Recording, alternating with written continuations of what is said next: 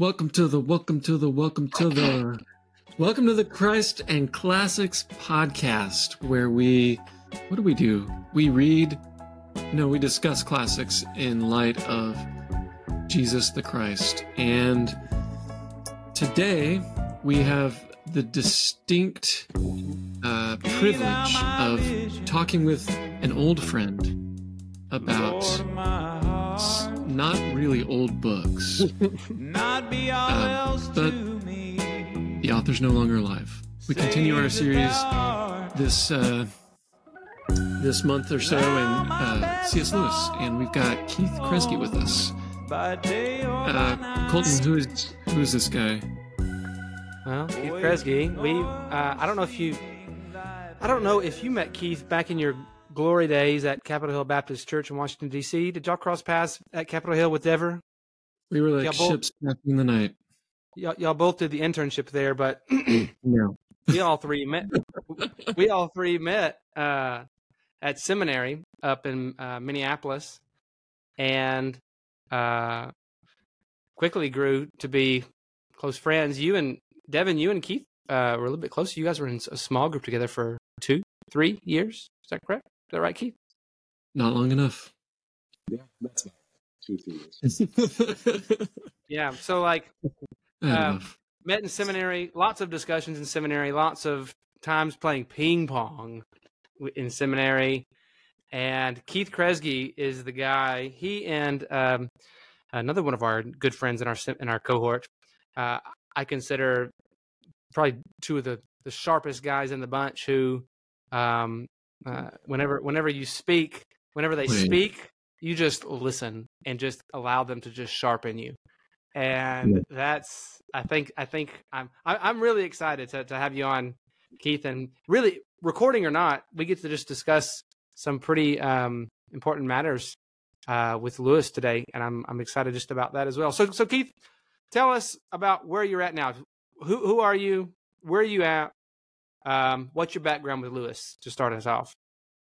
Okay, I am Keith Kresge, and right now I'm living in Michigan on the farm I grew up on.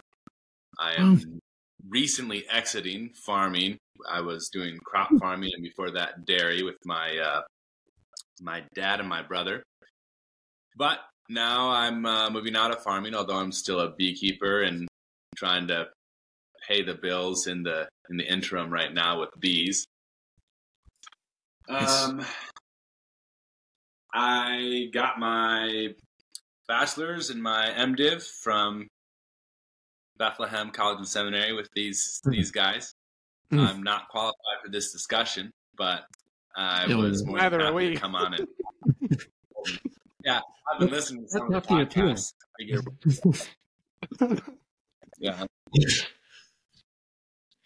Plus, Yeah. you had my old colleague on with, uh, you know, Dr. Ward last time, so I figure it's, you know, kind of the same, the same Yes. general pool. Taught him you know, everything he with it, knows. Obviously, you know, like MDiv So you- turned farmer, you know, and, and then You, Michael uh, Ward. So You you went through a classical Christian curriculum uh, in a homeschool environment. Is that correct? no, no, I No, was no. homeschooled by my mom. She, she homeschooled all eight of us, but Uh-huh. it wouldn't have been classic. Would have been Christian by Uh-huh. by nature of us being a family. Um, but classical education wouldn't have really reached our circles very much. This would have been sort of a garden variety um, homeschool education that had its strengths and weaknesses that, of course, are shaped in the, you know, formed in the shape of the parents who are uh, who are running that education. So, my Did you read Lewis before college? and writing teacher, and that that was a, a help to me in, in high school. We did co-ops and things, you know, to supplement. Nice. Did you read Lewis um, before uh, coming to college? Yeah, yeah, I would have read um, some of Lewis's some of his essays. I would have read most of his fiction in high school. I don't know about the space trilogy before college. I think I would have. Um, I remember reading The Great Divorce in the car on the way to co-op with uh, my best Mm. friend on the you know in junior and senior year. Um, but definitely did the laps through the the Chronicles, and um, I'm not sure how far I got in high school in Lewis. Besides, probably some essays here and there. I think that's respectable. Yeah. Yeah. Yeah. I didn't read anything of Lewis until I was in college, sophomore year. I think I read half of Mere Christianity, and that's all. Yeah, I And noticed you then I didn't Dr. Ward that you were reading the Narnia Chronicles in anticipation of his uh, his guest appearance. That's not that's not entirely true. I felt that that was playing him a little bit dirty. I, I felt he deserved to know that you were. That wasn't entirely Oh, true. that's not entirely true. almost the maiden voyage of Colton through the night because he landed Michael Ward. I really think you should know that. Yeah, that's good. Oh man. Oh gosh. Okay. Okay. Uh, where to now? Okay. So Keith, Yeah. oh, other than the fact that we just enjoy talking with you, Yeah. I think you and Devin, you and Devin are, are the two guys that I text most frequently from, from the cohort. I, I enjoyed I enjoyed talking with you guys, but you've just finished reading or and lis- reading listening to all of Lewis's essays and letters. Is that right? Yeah, that's right. Where to go here? Right here. So um, it's not in print. About $150 can get you your own copy. I got mine for real cheap. I hopped uh, used books for a while until I found it. But right here, C.S. Lewis essay collection and other short pieces. I think it is the exhaustive anthology of everything he wrote that Mhm. was not full length. Hmm. Um, so there's even Hmm. like the Dark Tower at the end, some other Mhm. fictional essays that he wrote. One of the most Hmm. memorable pieces, Guardian Angels or Ministering Angels, essay 132. You should read that sometime. Ministering A- Angels, that'll stick with you. Um, and it, this is a very expensive anthology that gives you all of his essays, but you can get it for like $14 on Audible. And it's read by Simon Vance. It's read excellently. And so All when. I say I worked through all of his essays, all I did was I just listened to it a little bit every day for While you were feeding the cows and keeping the cows. bees and fixing fence. uh, we don't fix fence. Oh, Yeah, my brother might. you don't have fence in Michigan? No, we don't graze. Not enough land here. Well, It's, the shape is too nice. well, we asked Keith if he would pick out a couple of uh, shorter essays that particularly grabbed his attention, just so that we could uh, make it the centerpiece of our discussion. And Keith chose uh, um, a short essay, really short essay. I think it's like three or four pages, called "Democratic Education." Mhm. but he also chose um, the the short the short uh, um, monologue that you'll find at the back of uh, the Screwtape letters. Screwtape proposes a toast, and uh, there it is, right there. You can find it Mm. on. You, you, you can find both of these online for for free, um, and in, in in various places. Uh, two great little great little pieces. Um, I and so Keith, just to kick us off, tell us why did you choose these two? Well, you asked me my favorite, and in the conversation that came up, I said, "I don't know what my favorite is, but why are you asking?" And uh, you said, "Well, I want we want to talk with you about it on uh, on our podcast." I thought, "Well, that's a little bit of a different criteria." And so I tried to think about something that would generally pertain to the project of your podcast. I've been loosely following, uh, hitting the highlights, you might say, as you guys You're- You're one of our fans. I am one of your Is fans. a fan is a fanboy. He's I the honestly don't fan. know. honestly don't know if I'm one of your subscribers. I probably ought to. He's like he's like the he's like the guy who likes and follows and subscribes to everything. If Colton sends me the link, I may listen. Perfect. Some of the ones that stuck out to me were democratic education, which was new to me going through this, and a sort of inverted, fictionalized version of it that's a bit longer and I think actually better, but takes a little bit more thought. Um, mm-hmm. The, you know, the, the demonic inversion of everything with Screwtape. Screwtape's mm-hmm. like Screwtape likes it, likes it. You can't like it, and you got to figure out what he's saying. And what Lewis behind Screwtape thinks there's some, you know, ventriloquism going on. But uh, I thought that this is really pertinent to our time, so worthwhile talking about. I thought it was hmm. really pertinent to Colton as an educator and Devin, who certainly someday will become an educator again. Although Whoa, no. he, he he's a veteran who's who's um, retired for a time, but he's just waiting to hop back on the pony. Yeah, he's just it's just a hiatus. He'll be back. Mm, we'll see. So, why is it pertinent to the times? I enjoyed the reading. Um, why did you find it especially pertinent? Well, I think uh, Lewis is is interested in heading off um, a sort of institutionalized envy that mm-hmm. has become a, a, hallmark of our culture, and his at the time. It's clear he considers it a hallmark of American culture in Screwtape Proposes the Toast, although he doesn't say anything about that in Democratic Education.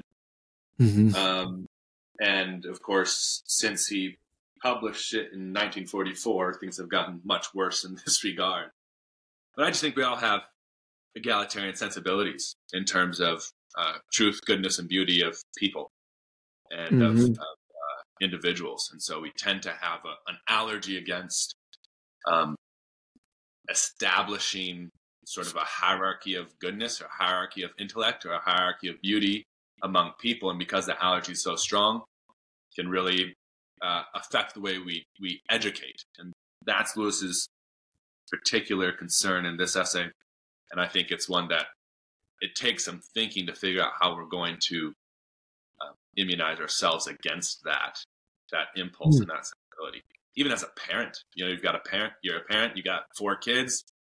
They're not all gifted the same, right? They're not all born with the same, you know, the same intellect. They're not all born with the same gifts of beauty or strength or speed or stature. And so, mm-hmm. not making apology for that, not uh, pretending as if every you know they're ciphers for one another is a mm-hmm.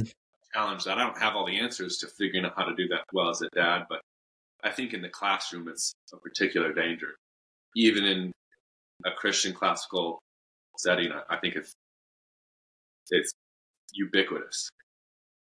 Hmm.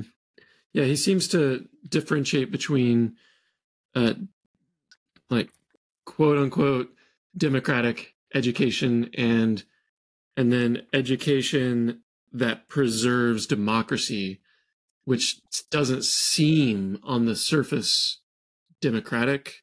Yeah. Um, I thought that was, yeah, it's a, it takes some thought because he he calls it aristocratic education or something to that effect. The aristocratic education preserves democracy. Democratic education doesn't. Um, that, yeah. Can you um, unpack? I mean, you didn't write it, but you like it and you requested what? it. I'm wondering. I'm wondering how you see that working out. Um, well, both those kinds of democracies democracies are the senses of them of that word are in both essays. Um, yeah. I think he speaks of democracy proper as just a sort of a, you know, it's a form of government, and one that in another essay on equality he explains why he prescribes to democracy as a legitimate, maybe the best form of government, because it spreads authority thin and people aren't to be trusted. Um, but mm-hmm. even in that essay on equality, he he says, I don't have near it like the qualifications to be running a, a civilization, and nor do most of the people who are in that state. And so uh, Lewis is a real curmudgeon in this way. I, he hasn't been uh, canceled the way he deserves to be, uh, given how hmm. much of a hierarchicalist uh, Lewis is. He's, you know, he'll just say that, you know, that's a stupid book. and that's a clever book. And he has mm. him, that's just living out my lives. I'm having to tell lies about these people. Mm-hmm. And I think that was part of an old England for him that he remembered and was part of and wanted to hold on to. And he started to see sort of modernism come in and flatten the expectation. And he puts his finger on the, the vice of envy as the major um, driving force. As an, he calls it insatiable. And mm-hmm. he says a democratic sense, an egalitarianism, is teasing envy cultural level. Mm-hmm. We're going to give envy whatever it demands. And the thing that envy demands is that nobody can ever be better than anyone else. It's a, yeah. as it develops into a hatred of any excellence whatsoever. I think that that's in a pretty advanced stage right now in uh, the nation broadly. I mean, when you mm-hmm. think about, um, you know, there are places where math is being, you know, labeled as racist in order to, you know, prevent this sort of, you know, somebody falling behind. Lest somebody fall behind, we'll, you know, we'll give a, a narrative that explains why, um, you know, he ought not ever feel a trauma of being at the bottom of the form or at the bottom of the class. Yeah, I I will say I was um, surprised at his uh, argument here that at, at the bottom of um, this educational egalitarianism is envy. I hadn't thought of that. I, I thought from um, from my perspective as an educator, it's like, well, um, education typically doesn't quote want um, those lower students to feel bad and but what yep. but at, but what's at the root of that feeling bad whenever you're um, at the bottom of at the bottom and there's people succeeding above you um, perhaps that is envy i, I will say L- lewis does say that there he says there are two sources to this democratic education one is fair play which mm-hmm. which I took to mean um, uh, uh, democratic education in a in, in, a good sense, as opposed to unfair pr- play, justice, right? Yeah. But then there's this uh, this wicked source, envy, and um, a, a hatred of superiority is, yeah. is what he says. Yeah. Second yeah. sources, and it yeah. it seems a little bit like maybe in America, anyhow, that the the good source kind of ev- or devolved into the bad source because at one point you have education as a way up you know up the ladder um, and providing opportunity for more people than than maybe civilizations before but at some point along the way it's become uh, it's become the hatred of of superiority. Yeah, I think uh, it's so. It, I think it would be a mistake to think that uh, the attack on education is um, is alone. I, I think the slide towards a, an egalitarian worldview that wants to say nobody's better in any way in any field is is a larger thing. And I mm-hmm. do think that former generations, I think probably with every generation you go back, you're going to see a rise in a sort of innate sense that, you know, I'm made, I might be made lower in intellect, right? Mm-hmm. And that's mm-hmm. that's a very possible reality. I'm I'm listening to uh, some some older English mysteries right now. Uh, mm-hmm. A big one by A. A. Milne called "The Red House Mystery." The author of Winnie the Pooh wrote a, a murder mm-hmm. mystery. Definitely check it out. Who what happened it? to Eeyore? yeah, no, but not really. But it's a um, it's sort of his homage to uh, Sherlock Holmes.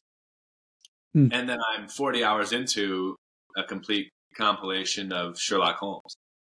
Wow. And reading this essay again, I was struck by uh, immediately the sense that that older England, um, these short stories are full of admiration. People freely admire and defer and honor uh, the giftings of Sherlock Holmes. Mm-hmm. Even Watson. Watson comes across sometimes as almost obsequious to us. Like I would, I would, you know, I would never, uh, you know, you know, Yeah. it's almost uncomfortable. We don't like it. At least I don't. I, I have this sensibility that I don't like it. He's he's uh, sort of pandering or he's crawling. Um, and everywhere you go, you just run into people who say things like, "I'm just a simple country person. Right? Like, Mm-hmm. Here's the way I see it, and you would know better than me, Mister Holmes." That sort of uh, comfortability with inferiority is something that Mhm. I think is just gone. It, it just seems gone, even in like Yeah. small circles. Like if you get into a family circle, if you get into a church circle, people are really reticent to talk very highly about another brother or a sister who's like exceptional. Mm-hmm. Is uh, putting yourself underneath somebody freely is not something that's done naturally. And I think it's because we all have the sense that you know I'm as good as you are. We all have this sort of innate innate desire to sort of maintain what we know to be false. Is what Lewis says. He says nobody who says I'm as good as you are actually thinks it. Um, and if somebody is, is superior to another, it would never occur to him to say, I'm as good as you are. Uh, And- because there's an innate sense of superiority there. And and and in Lewis's mind, he has in view the superior student for this form of education. Let me just quote this. Um, it's on uh, page five ninety nine of your copy, Keith, right at the top that paragraph. He says, "A truly democratic education, one which will preserve democracy." So Lewis is for democracy. He's he's for this education that will perpetuate democracy. Which the, demo, the de- democratic people will not like. Right. Right. Right. Yeah. So a truly demo- uh, quote a truly democratic education, one will one which will preserve democracy, must be in its own field ruthlessly aristocratic, shamelessly highbrow. In drawing up its curriculum, it should always have chiefly in view the interests of the boy who wants to know and who can know. He Mhm. says, with very few exceptions, they are the same boy. The stupid boy, nearly always, is the boy who does not want to know. It must Mhm. I'll keep going. I'll just finish the paragraph. It it must, in a certain sense, subordinate the interest of the many to those of the few, and it must subordinate the school to the university. Only thus can it be a nursery of those first class intellects without which neither a democracy nor any other state can thrive. There's no education board today that's going to be preaching that from its pulpits to the to the mass public Yeah. today. Yeah, it's interesting. What he's saying is um, the the honorable source f as a demand for equality. Um, I think he is saying it's just and honorable to demand um, that even the unclever children get a chance at education in order that they become a better version of who they Yeah. are. Right. Yeah. This sort of people talk about. Uh, you'll hear like Peterson talk about um, equality of opportunity. I think Lewis is saying here that's an honorable thing. That's good. That's worthwhile.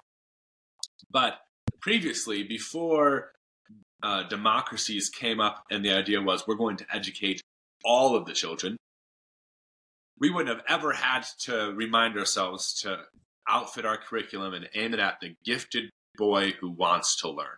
We would not have had to remind ourselves of that because that's the only one who ever gets educated, right? Is like Mhm. coach's child who taught himself Latin, and the the country family realizes we can't like this kid is not going to milk cows again, right? Like he is going somewhere, and we got to get him a tutor. We got to send him off, find a patron for him. That's the guy who gets educated, and and now democracy is giving broadly to everyone the gift of education. But Lewis is saying here we shouldn't we shouldn't think that because we're giving it to everyone, it's for everyone in the same way, right? Right. It's like we're going to make sure we don't miss those gifted ones, and we're going to do um, an honest attempt at offering it to everyone. Right? Yeah. But it's not going to benefit everyone in the same way, and we we ought not try to jimmy rig it in order to make it benefit everyone in the same way. And the irony of it is, uh, at least for the irony of our day and age, where um, hyper differentiated education to make it more so-called equal, the the little Johnnies who uh, don't want to know don't get educated anyways, and so we're we're lowering the standards for these little Johnnies, but they don't get educated anyways because they don't they don't want to, to know for whatever reason there is. Yeah, it's interesting that uh, in the old system, when you only educated the precocious child who's very gifted, right, which means I wouldn't have gotten gotten educated. I was way too you know undisciplined. I was slothful as a young boy. Like I had no desire for book learning. Right. This is the guy who just said the word obsequious. Praise God. Miracles happen. uh, uh, my train of thought was just uh, thrown off by by. Uh, you wouldn't have been educated as a child under the oh. old way. Yeah, in the in the old way, the people yeah. who didn't get an education would have probably had a sense of deficiency, a sense of inferiority naturally baked in because they didn't even, they might not have even learned to read, right? If you go back far enough, they might not have even learned to read.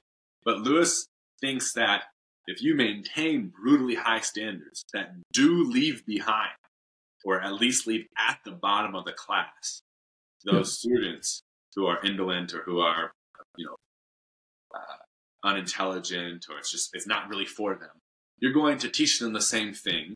You're going to mm-hmm. raise their level insofar as they can benefit some. And they're going to be the masses of the democratic people who are invaluable in maintaining a democracy.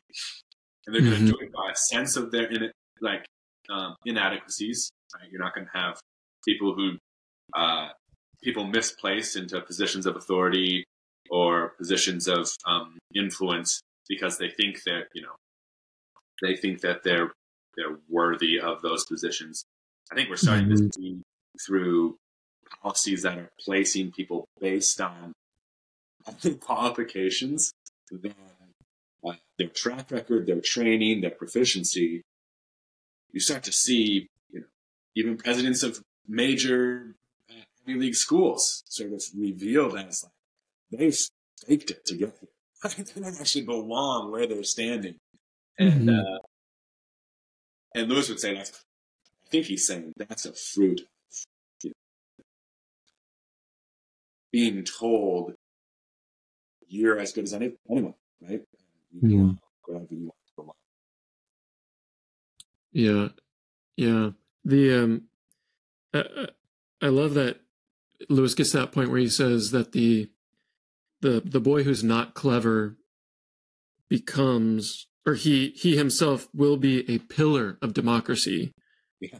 Um, and he actually will just allow the right amount of rope to the to the clever ones. Yep. Um, and ultimately, it seemed like he's making a a societal argument uh, equivalent to what Paul makes in First Corinthians uh, twelve in regards to the body and the different parts and not every part has the same role and but they all you know fit together for one yeah. one purpose and uh certainly the egalitarian impulses tries to flatten everyone to the same potentiality and has no sense of or at least um popularly has no sense of uh hey even though we're equal in dignity, that doesn't mean we have the same capacities for,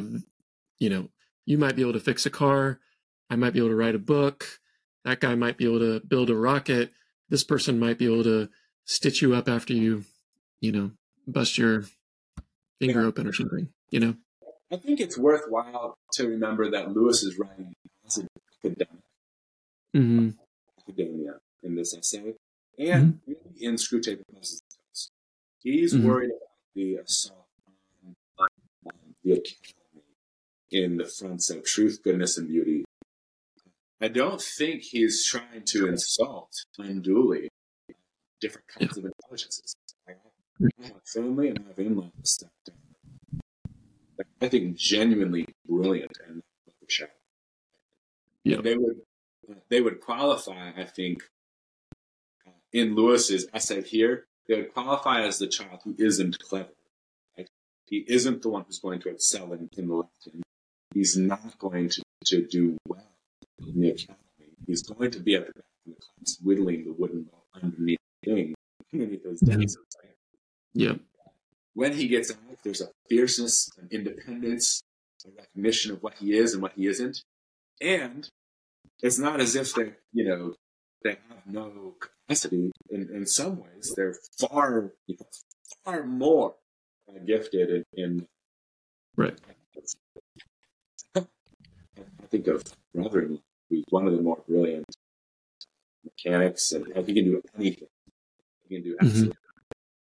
Um, his mind for puzzles and solving problems and mechanical solutions is incredible. When he saw me do a public speaking thing once, he was like,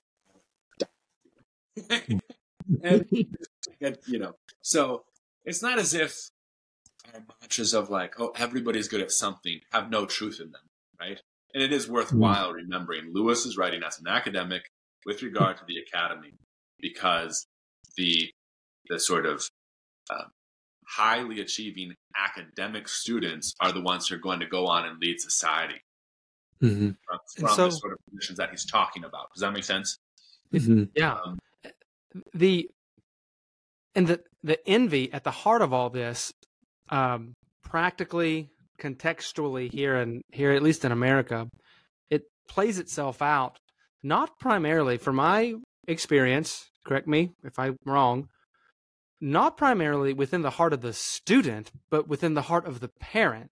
The parents um, in large part want their children to succeed rightfully Yeah. so but when a but when a when, but when a child can't succeed for maybe a lack of capacity or even a, la- a- a lack of want um, then the standards get um, uh, equalized if you will now this this is really ironic because this is seeped into sports as well into athletics where it's really obvious when students ath- athletes aren't equal right Mhm. Um, if, if, I think many schools uh, around the area, um, at least the last few that, that I've been at, like there's no, there's no um, like uh, uh, uh, trying out for the team. Whenever I was in middle school, if you wanted to try out for the basketball team, you had to try out, and you either made the cut because you were good enough or you did it. But now it's like Yeah. um, everybody gets a shot, which just means you you you're on the team, but the actual gifted players are the ones playing, and you don't get to play. Yeah, yeah, and so and how often are the dad and the mom jumping into the excuse making of the kid who didn't make the team? Right? It's Yeah. like, yeah, you're right. So like, there's favoritism going on, and that's the only reason why you sat this year, right? Or that's the reason why you didn't make make the cut.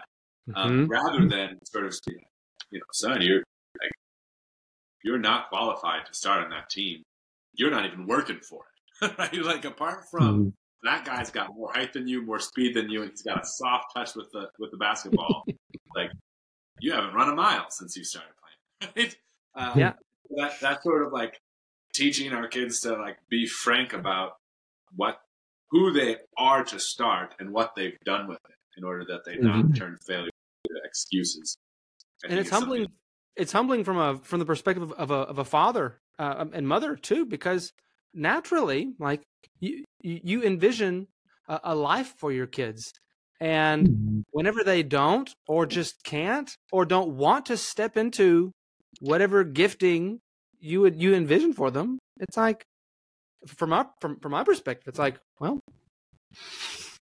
okay like you're, you're not cut out for what i hoped you would be cut out for Yeah, and how how to how, how to shepherd children through that in, in a gentle but transparent and honest forthright way is Well, that's um and that's just pure selfishness, right? Like that's just like you had ungodly ambitions and you wanted to make your children in the image of maybe not even you, but who you want your children to be, maybe Yeah. for private reasons. Right? Yeah. And so, like the, you know, the flip side is a sort of studying of your children, learning who is this kid, like what Mhm. what is kid made for, and then recognizing what that kid can get and cannot get out of the education you should give them, right? Yeah. and and guarding them against being ruled by envy if they're at the back of the class. Just like you you should do some shepherding to make sure that if they're at the front of the class, they're not ruled by pride, right? Um, and then and then you know counseling them towards the the place where they actually fit well. Like this kid is made to well. This kid is. I got a brother who I just think was made to. Like he has the management capacity. He has an obsession with it. He's always thinking about. He's always getting better. He's always thinking ahead about what do I need to do. And and he's like way high aptitude and desire for that sort of thing. And so God's given him that gift, and he would be ill placed. But there's a balance too. There's a balance too. I I think it would be an error if we just kind of sat back and like let our children like, oh, what are they going to do? What are they going to grow into without like putting some parameters. For, for for example, practically, we want our children to play piano and to persist in that. Um, my oldest son is really thriving, just taking off. My my daughter, meh, if we if we stopped her, she'd be totally fine with it. But it's like we're gonna press on that because we, we find it valuable, like for many different reasons. So we're we're pressing it. She might not be as gifted. She might be a, a C plus piano player, but we're gonna keep her and and and um, press at it. And I don't think that is a uh, I, don't, I don't think that is simply um, trying to form her into uh, an artificial, self-made image. So there there is a there is a, a, a tango that you have to be aware of. Mm-hmm. exercise.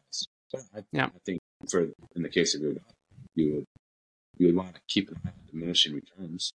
If she's if she's got C plus gifting in piano, should she play piano through high school? Right? Like uh, piano's not like a core education thing. Like, could you give her something else that uh, Unless is- it is, is right?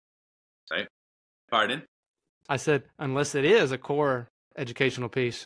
I think Or music major, like, already Colton. had it. anybody's ever said that that musician is a core educational. Music, you know, music singing- literacy. singing Probably could be, and music generally is. But I Mhm. think uh, i i instrumentalist would be a Yeah, that's core. fair. Like when to, when to, if uh, if if you've pressed your if you've pressed your child, uh, and have and and the and the child isn't thriving, but is persisting at a, uh, sort of kind of maybe at the bottom, let's say a C plus range, C minus range, it could be a good time to cut them off at some point. Yeah. I mean, there are lessons So- to be learned in slogging through something you don't like. Yeah. Yeah, I think it requires wisdom to discern some of that.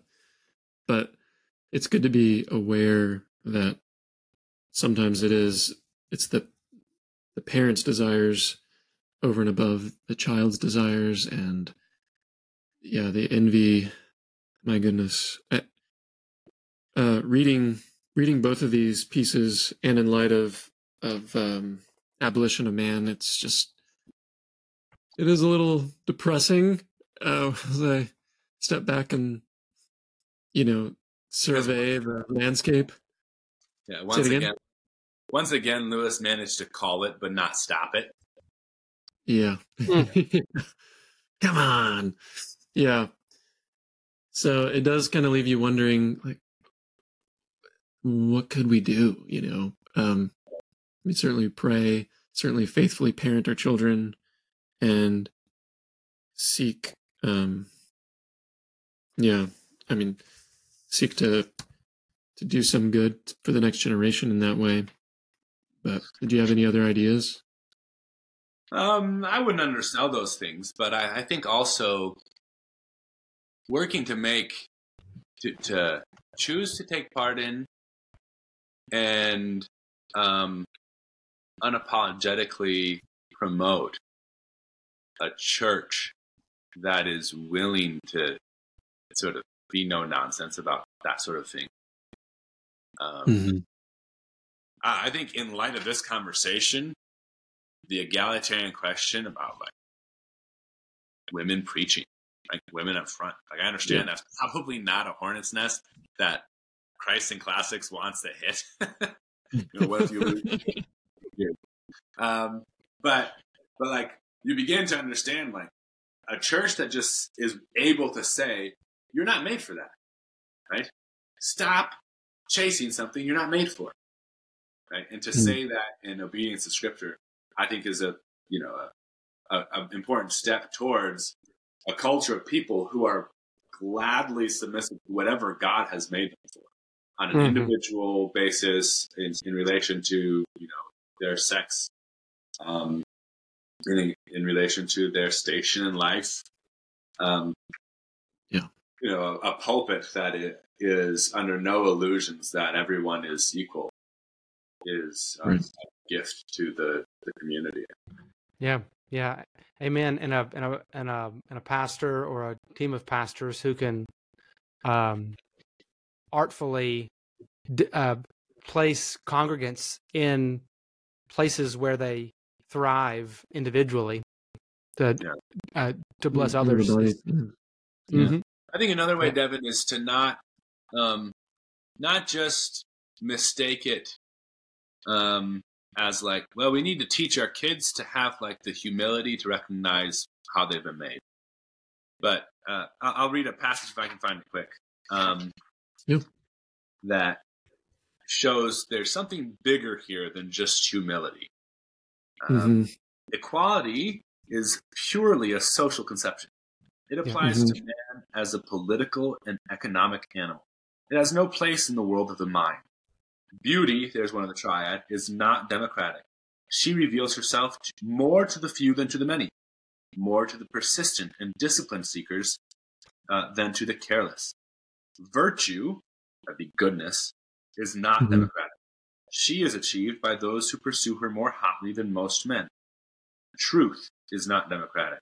She demands special talents and special industry in those to whom she gives her favors. Political democracy is doomed if it tries to extend its demand for equality into these higher spheres. Ethical, there's goodness again. Intellectual, there's truth. Or aesthetic, democracy is death. Mhm. Um, so I would say like cultivate taste for excellence in goodness, truth, and beauty in your kids. Right? Like if your family has Twinkies Saturday night and that's like your thing, right? Like get a better thing. Like slowly, like as they get older, care about their tastes. Give them better things. Like Yeah. teach them that and, and and have conversations. I remember getting in a fight with my sister about whether or not bananas were good in smoothies. I don't like Did you say yay or nay? pardon. Did you say yay or nay? Of course they are. Bananas are absolutely good in smoothies. Yeah, they're the they're the bedrock of a smoothie. so like they're objectively good in smoothies, right? And so it's like, well, but I don't like good. I don't like smoothies. Like, that does not change the fact that Yeah. bananas are good in smoothies. and we were able to get into a conversation that, like, you know, caviar, I may not have a taste for it. That doesn't mean it's not like excellent, right? Yeah. Um, Yeah. And uh, I also don't have a pocketbook for it. That doesn't. So Right. Um, so in truth, in goodness and beauty and music is a big one. hmm You know, if I hate kids books in large measure, just like I hate kids music in large measure. Um, But you don't hate kids. I love kids. I got the the most beautiful. I mean, They are Well, beautiful. you know, I'm an objectivist, right? you know that I'm willing to say if one of them's not beautiful. And I've got beautiful kids in the freaking world. So, uh, but you know, uh, kids music is like, oh, this is this is the worst. Like, I don't want my It's tough. kids to have this stuck in their head for the rest of their life. It's Mhm. and gross and just like I don't know, marshmallow for them. gallon. And, hmm and I've On a merry-go-round. I've learned that my son can listen to psalms put to classical, like arranged in, you know, like form music. Music I don't even know, like I don't even have language to like explain. Uh, Mm. he, he knows psalms and can say them, sing them. Wow. Yeah. So care about try to have your kids grow up with better taste than you and care about your own taste, right? Like work on, Mhm. Yeah. you know, becoming making better kombucha, mead, Oh, or non-alcoholic beer. I've got some kombucha right here. Kombucha right here. That's right. Better shows too. Better TV. If you're going to watch TV, you better be watching this one right here, the best Disney movie of all time, Robin Hood. It's like Yes. 1960 something. That's good taste right there. Maybe it is. It, it is the best. It's the best one. It's the best. No, no. Bananas are good in smoothies. It's definitely- It's just Mm. Disney.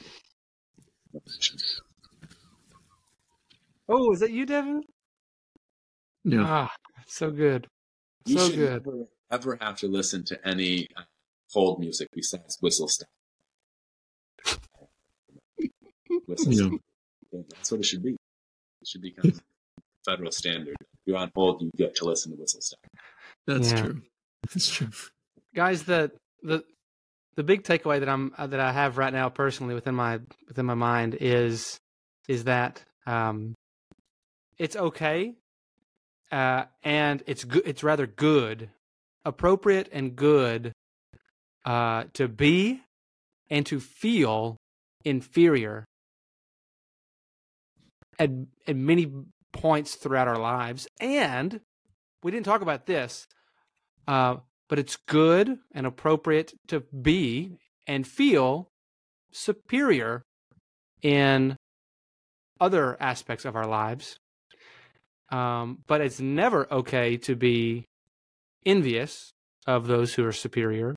And um, I'm not sure if Lewis said it in the in his essays, but it's also never appropriate to be um, arrogant and pridefully um, puffed up with your superiority.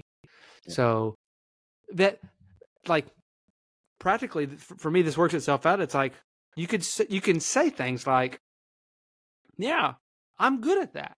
I feel like in, in, in a lot of our circles, you say you say something like, "You know, I'm I'm pretty good at trumpet.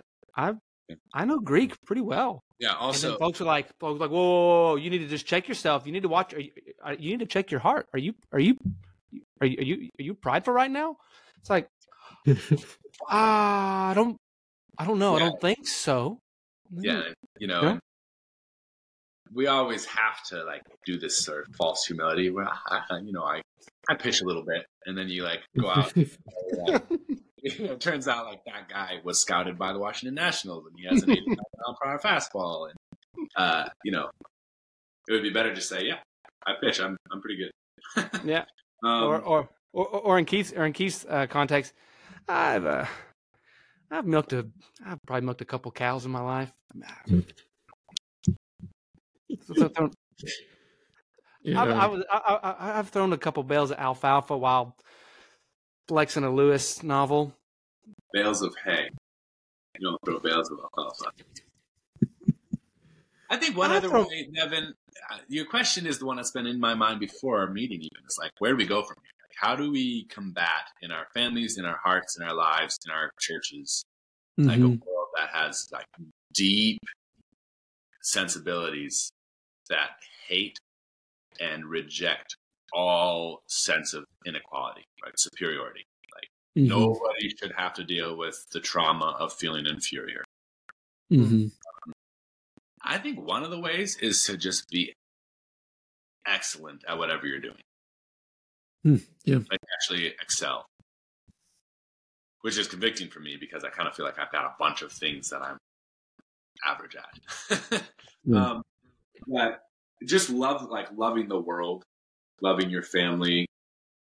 Uh, if you're into kombucha, just like make it so that every time somebody tastes your kombucha, they are talking about the superior, right? Not inferior, not equal, the superior kombucha of Texas, right? Um, and, and I, you know, I think uh, mm. going, you know, living sort of hard after that and, and not being abashed about um, really dedicating yourself to that in in culture mm-hmm. is worthwhile. Yeah, I was thinking along those lines as well. Like, do everything that you can that you put your your hand to uh, to the best of your ability, right? And seek to to grow. That may not be it may not be superior to everyone else's efforts, but um seems like the hard work pays dividends and uh in and across other you know other disciplines as well. Um and the it i guess the sameness that's expected across um yeah just I, I, it doesn't really matter what you're talking about. Let's if it's academics the sameness that's expected across the board is um it's just not the way it ought to be. There's a a beauty and diversity and we bring different i mean even in our cohort when we were all together we all had different strengths. And if we're comfortable in that and we pursue those strengths um I, I think we're probably the better for it yeah yeah i mean one of the ways uh, uh, i think a, a culture that's sold out to envy and to egalitarianism you know, Lewis talks about the wheat heads, where the mm-hmm. ancient Greek monarch or dictator, his object lesson with how to keep a people in subjugation was to snick off the heads of any any wheat heads that rose above their peers. Mm-hmm. And then Lewis says, and now our our wheat stalks are snicking off their own heads in order to just be another stalk. I think that's mm-hmm. almost code for a lack of ambition right? Hmm.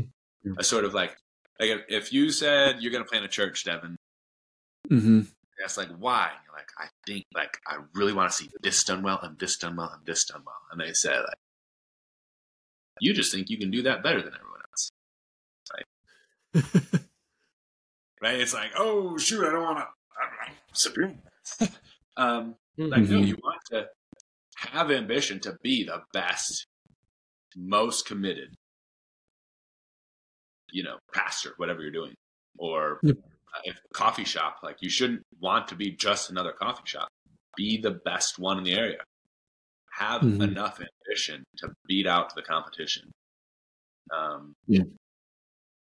You know, really, you know, being hard enough and ambitious enough to, mm. to pursue superiority is a it's co-relative to the whole conversation that we're having.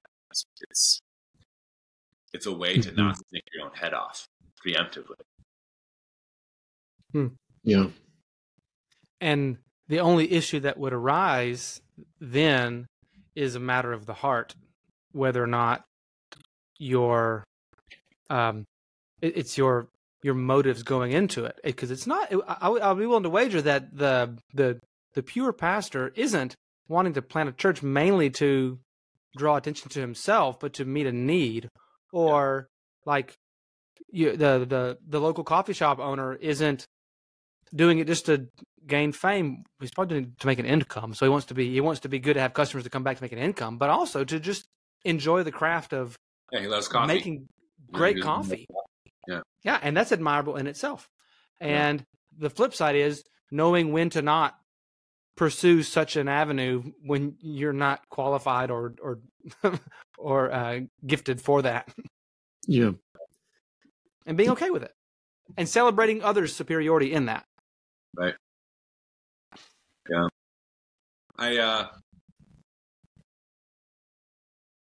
And man, it's fun talking to you guys. We should. uh I was gonna say, I, I was gonna say, I love talking to you, Keith. Together once a month I love talking to you, Keith. Colton can say he's publishing it, but Colton, you can just crumple them up and throw them away. you know.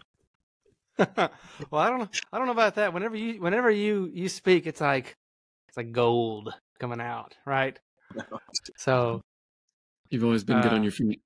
Really oh good. yeah, like you're, you're uh, you, you mentioned to me one time over the phone, and you hit it spot on. You said something like, "Well, whenever we were in seminary, I was particularly I, I wasn't the best at like generating outstanding essays and, and, papers, but whenever somebody presented theirs, I was I sure was good at sharpening their ideas for them. you said something like that, and I thought Keith Keith's the kind of guy you want around whenever you're thinking through a topic because he's gonna he's gonna sharpen you really well, and just just yeah. the guy to have you around in uh, in general. So I'm well, I've been real yeah. been real delighted to. It's been a, it's on. been a real blessing to my wife over the years too. It's just sure. You know the inability to generate sort of a vision or something just out of my own head but a real ability to critique is the lord have mercy.